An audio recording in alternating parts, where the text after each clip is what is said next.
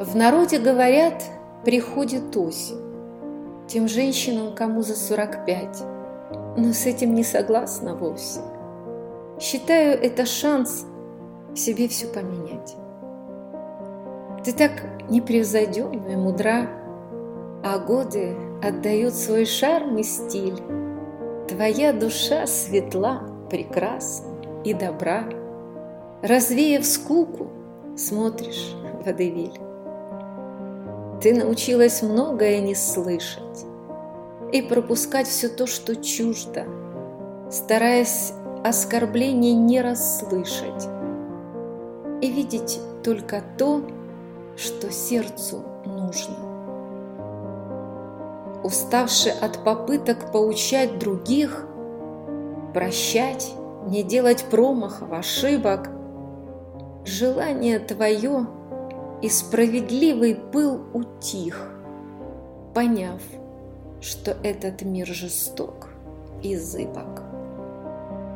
Не нужно никого пытаться изменить, ведь каждый вправе делать выбор, и каждому дано решать, как жить, винить судьбу или сказать спасибо.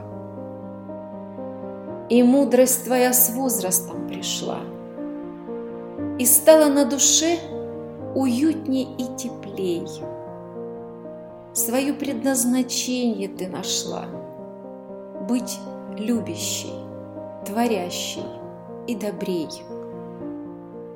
Твои года так удивительно бесценны, и даже если иногда, отчаявшись, все прошлое ушло, и беды тленны, однажды и от души покаявшись.